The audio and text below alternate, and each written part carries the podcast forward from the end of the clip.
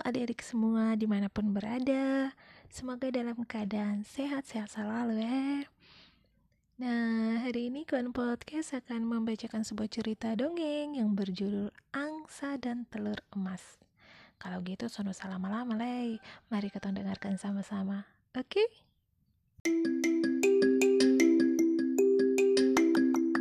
Pada zaman dahulu kala, ada seorang petani yang memiliki seekor angsa yang sangat cantik. Di mana setiap hari ketika petani tersebut mendatangi kandang angsa, sang angsa telah menelurkan sebuah telur emas yang berkilauan. Petani tersebut mengambil dan membawa telur-telur emas tersebut ke pasar dan menjualnya. Karena itu dalam waktu singkat saja si petani mulai menjadi kaya.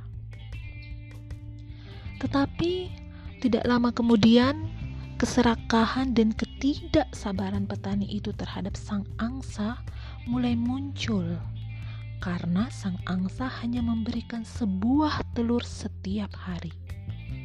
Petani merasa tidak akan cepat menjadi kaya raya jika dia hanya mendapatkan sebuah telur emas setiap hari.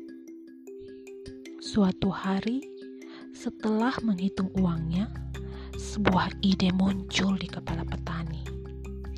Ide bahwa dia akan mendapatkan semua telur emas sang angsa sekaligus dengan cara memotong sang angsa. Namun, sayang disayang, ketika ide tersebut dilaksanakan, bahkan tidak ada sebuah telur pun yang dia peroleh. Dan si angsa malah terlanjur mati karena sudah dipotong olehnya.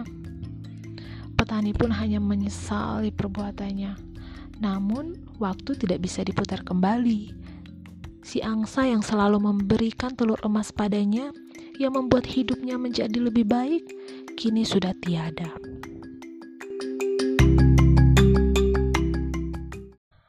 Nah, adik-adik semua, dari kisah angsa dan telur emas ini, kita memperoleh sebuah pelajaran yang sangat bermakna, yaitu saat kita telah memiliki sesuatu, kita tidak boleh serakah dan menginginkan yang lebih lagi. Maka kita bisa menjadi seperti si petani, kehilangan semuanya. Kita harus menjadi orang yang selalu bersyukur dengan apa pun yang kita miliki. Oke? Okay?